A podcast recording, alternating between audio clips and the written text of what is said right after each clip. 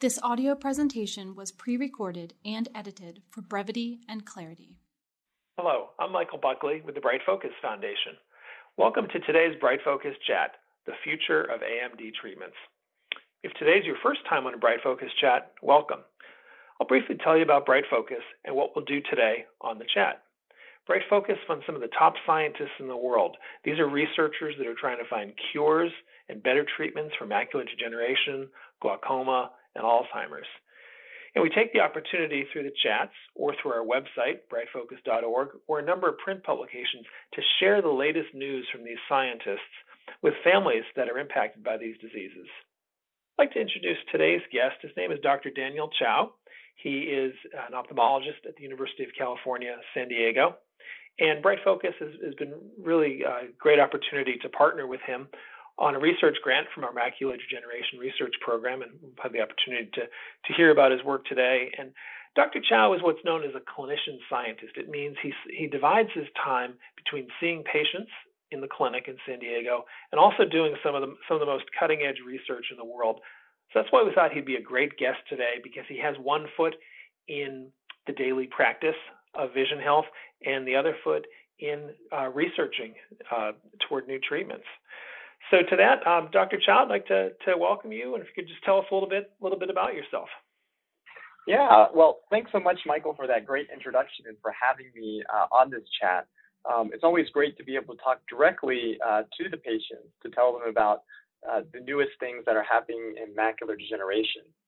Um, so about myself, uh, I grew up in the Northern Virginia, uh, DC area, and you know I think from an early age was always interested in in science and in medicine, and that prompted me uh, then to study uh, biomedical engineering when I was an undergraduate in Richmond, and then led me then out west uh, to do additional training to get my medical degree as well as my PhD degree, because um, I really wanted to go on this uh, physician scientist track, uh, where I could both um, see patients as well as use science to develop uh, new treatments.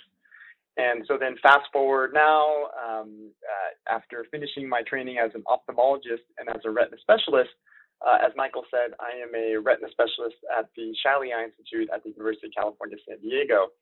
And I, I like to say like I divide my time into three buckets. So one is seeing patients uh, and doing surgery and also teaching uh, residents and fellows.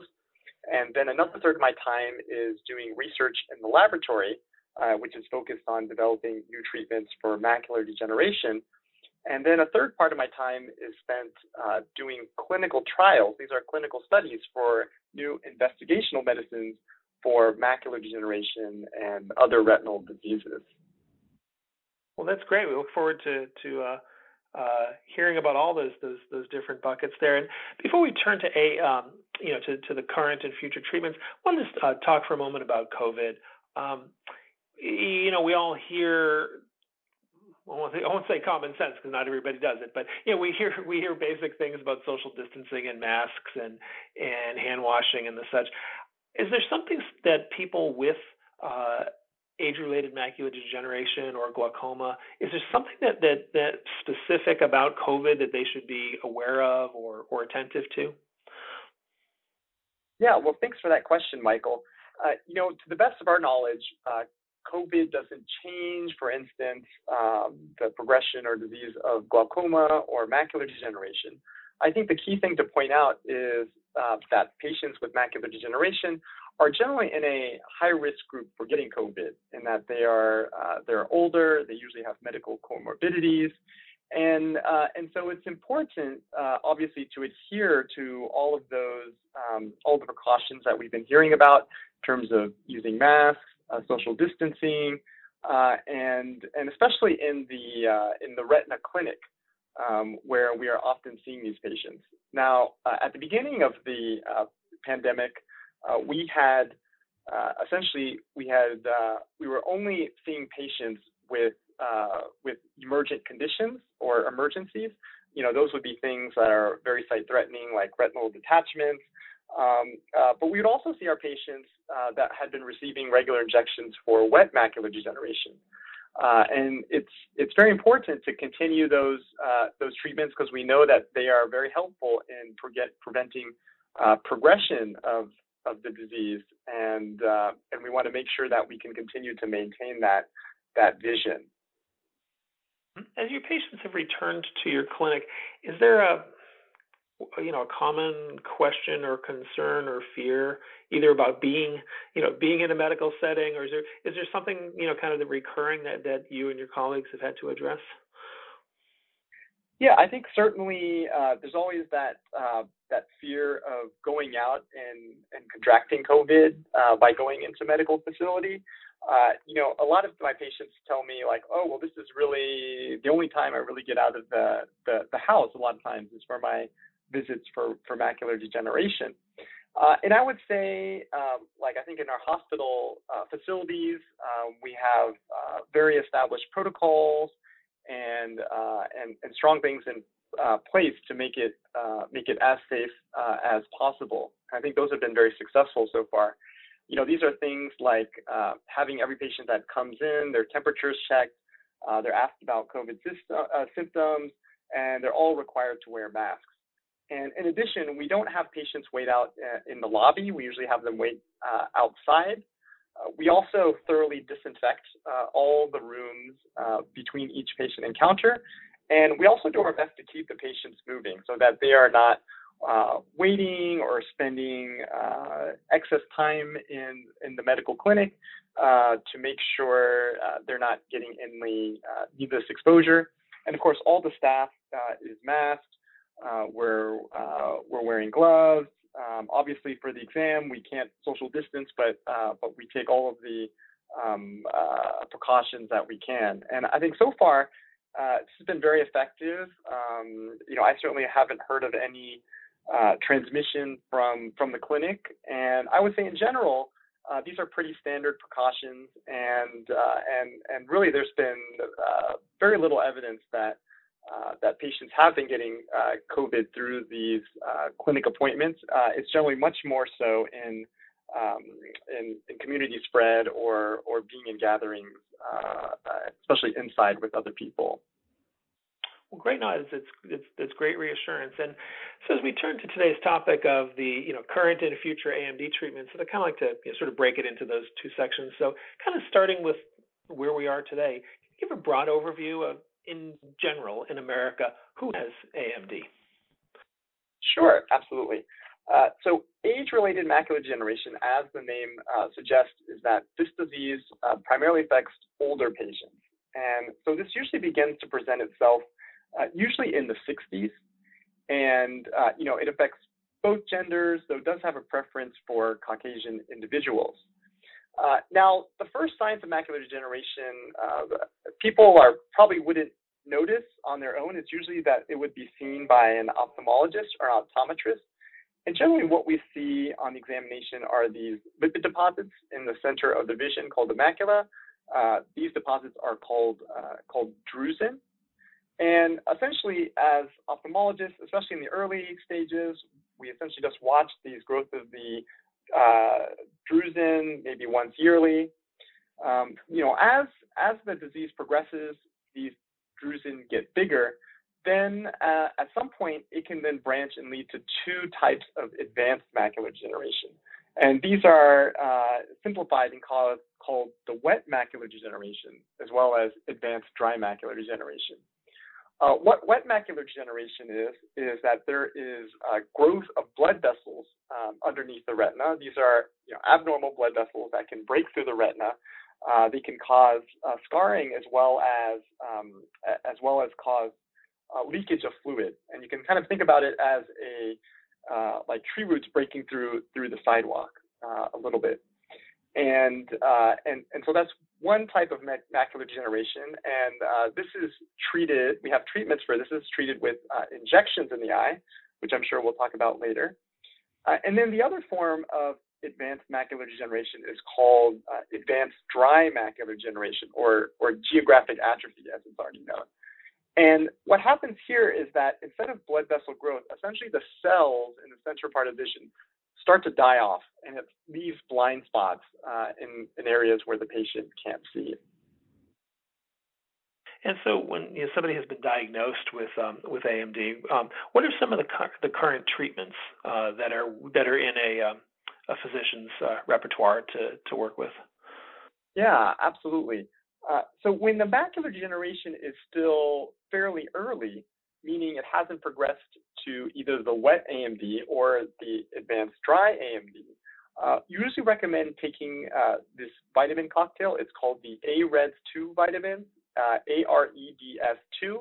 Um, it's a cocktail vitamins consisting of things like vitamin C, E, zinc, lutein, and zeaxanthin.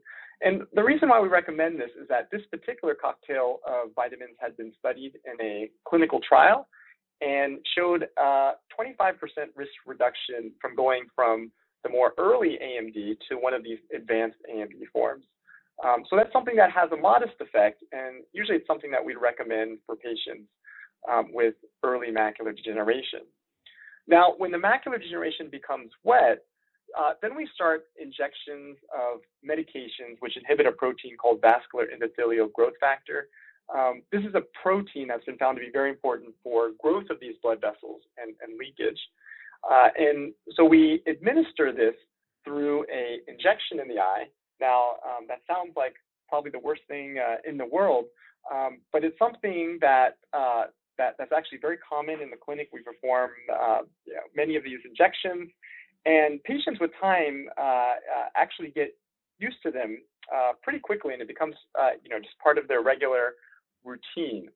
And uh, this has been a really great advance um, for patients because it can really halt the wet macular degeneration uh, in its tracks.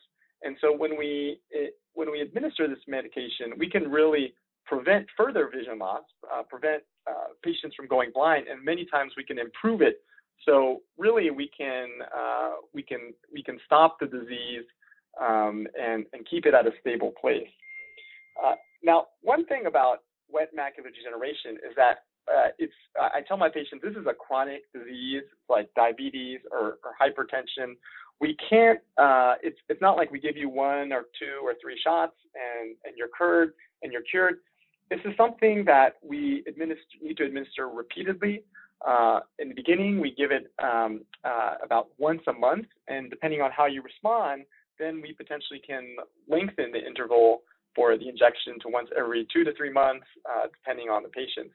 Uh, but this requires uh, regular follow-up with the patients. I, I, tell any patient with new wet macular degeneration that we're going to be seeing each other um, a lot, and uh, and it's something that we follow then for many years, and that and, and that patients will need to uh, get these injections at, at some rental, regular interval for for the rest of their life. Oh, and, and then as we move to the, the dry macular degeneration, so unfortunately, uh, currently, we don't have any treatments for the advanced dry macular degeneration, um, but there's a lot of exciting studies in, uh, that are that are currently in the pipeline. Well, great, great. We'll um, we'll uh, get to those, um, in, you know, in a couple minutes. No, and Dr. Chao, we have a few questions that are kind of on the the points you've been discussing here. Um, a listener from Arizona is wondering: Is there do any of these current medicines have the ability to reverse uh, vision loss, any vision loss that may have occurred? Yeah, that's a great question. Usually, for these uh, medications that we're giving right now, they will uh, they will prevent further vision loss. Um, if we catch it really early, uh, what it can do is maybe help improve it a little bit. Um, but really, what we're doing is uh, maintaining vision from from from where it is right now. Well, great. And then uh, one other uh, question before we we um, move on. Can, listener in Maryland, kind of a two-part question. Like, is there like an overall percentage? Like, what percentage of, of dry AMD moves to wet? And then, kind of parallel to that, when somebody gets wet AMD in one eye, like, what's the percentage or likelihood of it going to the other eye? So this is sort of a, a prognosticating type of question that our listener has. Yeah, absolutely. I think that's a great question. Um, so we know, like, when you have uh, macular degeneration, um, uh, what what we call it now, we we can grade it with uh, different types uh, of ways, usually with um, uh, the size of the drusen. But when you get to what we call intermediate AMD, uh, then we say you have about a 10% risk per year then to uh, to develop uh, uh, the wet AMD. So it, it, if it advances, you know, I would say about 10 to 25% will then uh, progress to the wet AMD. And you know, I think certainly if you've gotten wet AMD uh, in one eye, you're certainly at higher risk for getting wet AMD in uh, in the other eye. And so that's something that we watch uh, very carefully because we're treating that eye. Uh, and I would say, you know, maybe about a third of the patients in the next uh, five years would also get wet AMD in the in the other eye. Mm-hmm. Um, now, uh, another question that's come in about these treatments. Is there a sense of, um, you know, how well you know the, the existing wet macular med- medications? You, you know, on the whole, how well do you think that they work? Well, I think in general, for most patients with wet macular degeneration, uh, these work uh, really, really well in that, and the way that we usually monitor these is by looking at the uh, the fluid or the swelling in the eye, and uh, so uh, almost all these medications work very well for for these. Now, there's a small fraction of patients, maybe about 20%, that don't uh, completely respond uh, to these medications, and sometimes we can. There, there's about you know three medications that are currently on the market, and sometimes we can. they're all very similar, but sometimes we can switch back and forth and and get uh, some type of uh, some type of increased response. Um, but I would say in general, for the vast majority of patients, uh, these medications work work very well to stabilize the vision. Great. And um, uh, in addition to the treatments that you outlined, uh, the, the, the AREDS uh, vitamin supplements, are there other things people can do to help preserve the vision or at least um, you know hold off uh, further loss. You know, in, in, you know, not you know, in addition to the the treatments at their doctor's office. Absolutely. So I think one critical thing is uh, is early diagnosis, of, especially for for wet AMD where we have treatment, uh, because we know that the earlier you can, uh, the earlier that uh, you are diagnosed with wet macular degeneration, um, uh, the better your vision is. And so the best predictor of of how, in terms of the vision uh, that you have with wet AMD, is the vision that you come in with when you present with that. And so I think early screening and home screening is is really important. So there's a couple things that that we recommend. One is something called uh, an Amsler grid. Uh, this is essentially a piece of uh, it's basically a piece of graph paper. And what we ask patients to do is uh, uh, you know, a couple times a week is to cover an eye and look at this Amsler grid. Uh, and if you start to see some sudden changes, like where the lines get very blurry, uh, very curvy, then those would be signs to uh, give your doctor a call and, and get checked out. Uh, and and so that's one way of, of, of an easy way of, of screening yourself for, for macular degeneration. Uh, the other thing uh, is that there's also device home monitoring devices. One is called the 4C Home, which is essentially this device that that you have at home, and uh, you you do what's uh, there's a there's a, there's like a visual field test there. So you'll go in and and perform that test couple times a week, and uh, and if there's a big change, it will then notify your doctor if, if if there's change in that that you should come in to get checked out. Uh, so I think the uh, the early screening uh, is is really important to to to preserve the vision and macular degeneration. Great. So Dr. Chao, as we pivot to the future, I was wondering if you could start off with let's say like a, a, a state of the AMD assessment. Like when you look at what what your what you and your colleagues are currently doing, what do you see as some of the limitations or challenges that make you and others work uh, work toward improvement? Absolutely. Uh, so I'd like to divide it into uh, into two main buckets. As I've said, one is for wet macular generation. The other one is for for dry macular degeneration. Uh, so for wet macular degeneration, I think the big picture is that we now have uh, very effective treatments uh, that can uh, prevent and and stabilize vision for for wet macular degeneration. And really, the really big need now that we have is to have treatments that last longer. And as I mentioned, you know, many times uh, these patients need to come in once a month, and you can imagine uh, how that that can be a very heavy treatment burden. There's also uh, family members uh, that need to come with them, and and so so there's a lot of effort and and people involved in in making that happen. And so for a long time, uh, people have worked on methods that perhaps we can get these medications to last longer so patients don't need to come in as frequently and don't need to get shots as frequently. And there are a number of, of approaches that are currently in, uh, in clinical trials. Uh, these are things like various uh, uh sustained release drug delivery. Uh, there's even a surgical implant. And there's also uh, gene therapies which produce this inhibitor of the vascular endothelial growth factor as well. And a lot of them have very promising results. none of them are available quite yet, but I'm very optimistic uh, in the next uh, five years or so that certainly that these will come be coming onto the market.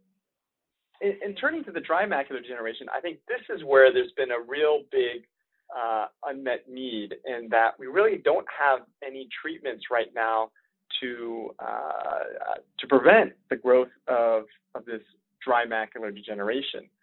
And so right now there are a, uh, but but I think that is changing now. It's uh, it's been a problem that people have been working very hard on for, for a long time. And I think we're starting to make progress right now. In that there are clinical studies um, with injections of a medication in a pathway called the complement pathway. Uh, this is a pathway involved in inflammation. And they've shown some promising results in decreasing the growth of, of, uh, of these uh, large, advanced dry AMD lesions. And so I'm hopeful um, that these studies will, uh, the larger studies will also come out positive, and that this is also something that we can offer to patients uh, in the near future as well. Well, that's great. And I know because of COVID, uh, all of us hear the phrase term clinical trials uh, in the news every day, but you know, I think it's I think I can speak for a lot of people that there there is some some mystery. It's something it's a term you've heard of but don't quite understand. So, what for vision uh, uh, in Vision Health, how do clinical trials work? Yeah, absolutely. So the clinical trials are are done primarily to assess whether a new medication is both safe and whether it's effective for um, for a new treatment. And uh, and and so the way that it works uh, is this. Uh, so the I think the benefits for um, patients is that it potentially allows you access to a medicine before it might be um, available on the market. So for diseases that have no treatment or cure, if the drug is successful, then uh, then then you may have access to it uh, earlier. Uh, now, the other thing, kind of more on a global standpoint, is that uh, uh, whether the drug is effective or not, that we will learn a lot of these things from these clinical trials, which will benefit um, all patients uh, in general moving forward. Uh, so what happens is that if you are uh, if, if, you're interested in a clinical study, is that first uh, first you are screened to see if you are eligible for that. So you'll go through a lot of uh, tests. You'll probably take some blood work. We'll check your vision, probably a little bit more than you would have in your your normal visit. And then if you are qualified for uh, for the trial, then you are you are what's called randomized. And so to figure out whether a drug works or not, we need to compare uh, the investigational drug to then either the standard of care or or what's called a placebo if, if there's no standard of care. So people are are put uh, uh, into one of these two groups, and uh, and the patients don't know which group they are in, and the doctors also don't know which group they are in. Um, so they're called what's called masked, and and so that really helps to lead to the um, objectiveness of of the clinical trial. And so once you're then randomized, uh, then you're going to receive either the uh, the the drug treatment, or you'll be receiving um, uh, what you would normally get in the clinic. Um, and uh, and then over time, then you will then be uh, you'll go through the study, and then they'll then unlock the results and see whether this treatment was uh, was effective or not. Um, and, uh, and and so I think from a patient standpoint, the way that it differs from a regular clinical visit is that uh, number one, uh, there's a bit more testing, and uh, and the um, the exams are are much uh, they're a little bit more involved and thorough. I like to tell patients that you know we're really going to be looking very very closely um, at your eyes to see if there's anything that's going on. Uh, and then also, it's a little bit different in that there's usually a clinical coordinator, um, almost like it's almost like a concierge kind of thing, where um, where patients are led through that trial at um, at every step of the way. Well, that's great. This is really helpful. Um, so, Dr. Chao, I know you said that you you actually are running a clinical trial. Um, you know, what's that type of research like? What's that like to do? Does it give you a lot of hope for the future, or how, how do you know what what's the sort of what have you uh, you know personally taken out of that experience of running a trial?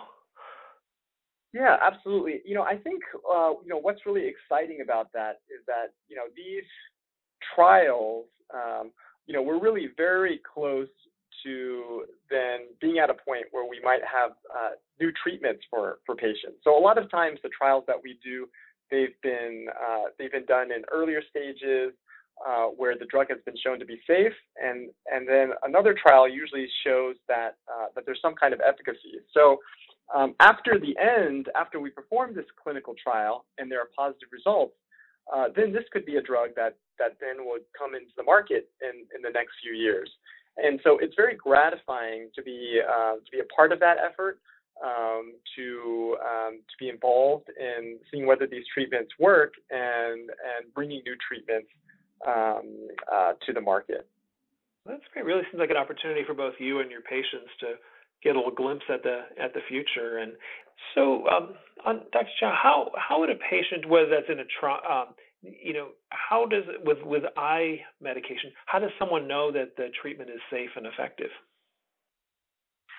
Yeah, I think that's a great question. Uh, there's a number of steps uh, first to determine whether it's safe. So all of these clinical studies are highly regulated by the Food and Drug Administration. Uh, so the first thing is that uh, say there's some uh, you know exciting work in the lab, then first there's a, a, lot of work to make sure that the drug is at a very high purity, that the manufacturing quality uh, is very high, that there's no contaminants um, before it can be first tested in humans.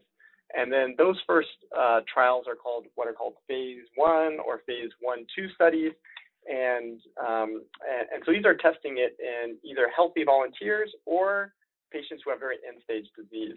And uh, so these are patients that are not necessarily thought to be able to, um, may not necessarily benefit from the treatment uh, directly, but really helps determine whether the drug is safe. And then once we have an idea that the drug is, is safe, then we move on to the next uh, clinical trial, which is generally called a phase two trial, in which we, we take a population of patients with the disease and those without, and we get a general idea of, of, of whether, the, whether there's any hint that the drug may be effective um, at this point. And again, we're also collecting more safety data uh, as well. If that's successful, then we would move on to what's called the, um, the phase three trial, which are larger trials um, again, testing uh, the uh, the drug versus a, a, comparison arm.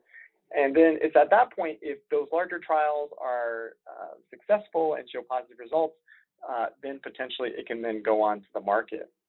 Uh, now, one thing to say about clinical studies is is really to make sure that um, that you're uh, that you're participating in a in a legitimate clinical study and and not um, something that's not regulated by the FDA. Uh, there, there, are a couple ways to, uh, to, to look at. I think the first thing is that you can look at, there's a website of, of clinical trials. It's called clinicaltrials.org.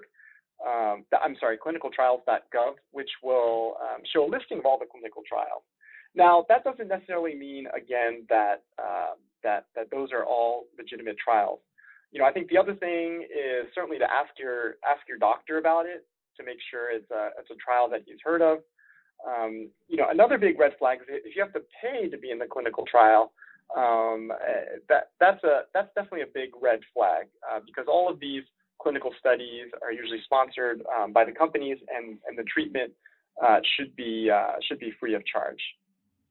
Yeah, and related to, I think we've uh, uh, some of our callers, um, you know, over the last few months have mentioned that they've heard some news stories about some stem cell clinical trials that uh, that they had concerns about.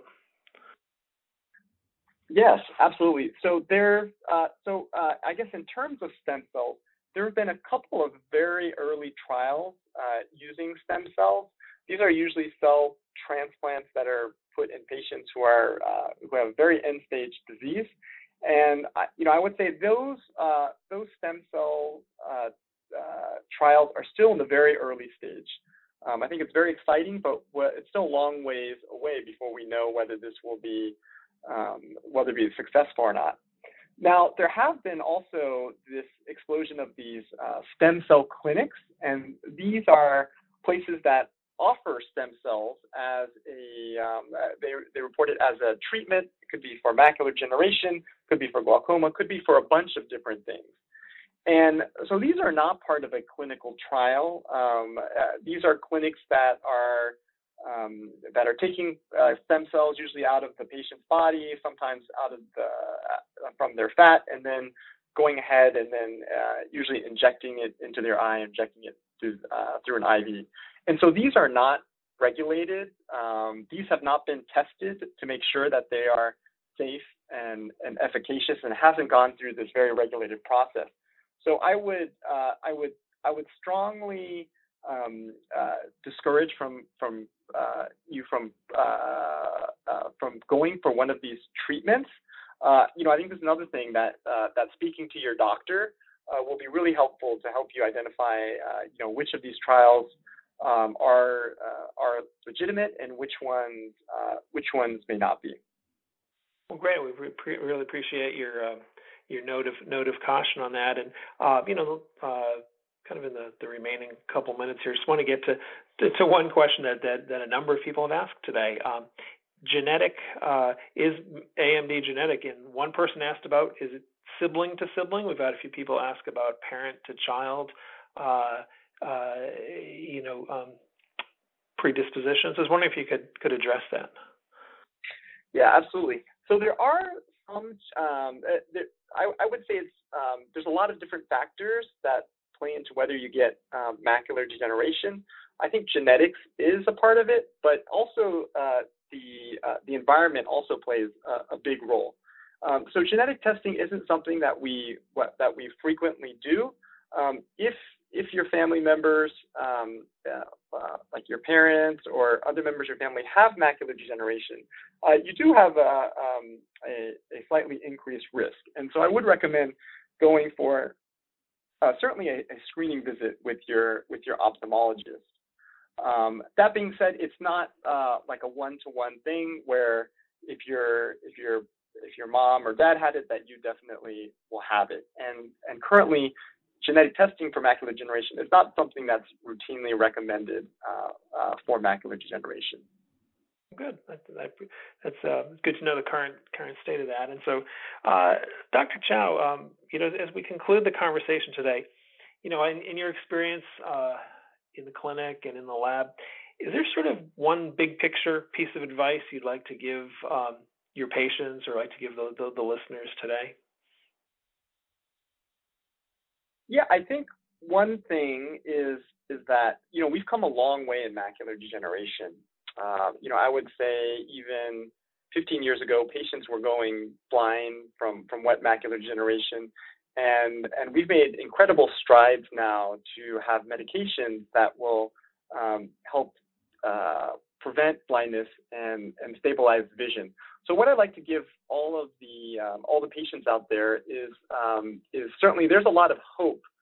Um, you know, I think we've gone a long way in wet macular degeneration, and we're right on the cusp of having some really exciting treatments for dry macular degeneration. And even if we may not have something right away, there's a lot of people uh, working very hard uh, to find new treatments, and uh, and and these things are always around the corner and there are um, there are multiple clinical studies going on, um, and and so I'd certainly um, uh, take away that that there's a lot of hope for the future in terms of treatments for macular degeneration. Well, that's great. That's good to know because it's something so so critical to our quality of life, like uh, vision. This is this is really uh, very hopeful, very very helpful information that that you've shared uh, with our audience. And uh, Dr. Chao, just on behalf of the audience today and, and, Bright Focus, I just really want to thank you for, for all you're doing. Like you've um, uh, really shown us that, that through research and uh, greater public awareness, um, that that there really is hope uh, on the on the horizon for for wet AMD, and I know that um, uh, the research that that you're working on with Bright Focus funding is is particularly exciting and encouraging. So, just really want to thank you for uh, for all you're doing. It was a pleasure, Michael. Great. And so, to our audience, this concludes today's Bright Focus chat. You can call us anytime at 800 437 2423. Again, that's 800 437 2423. You can find us on the internet at brightfocus.org.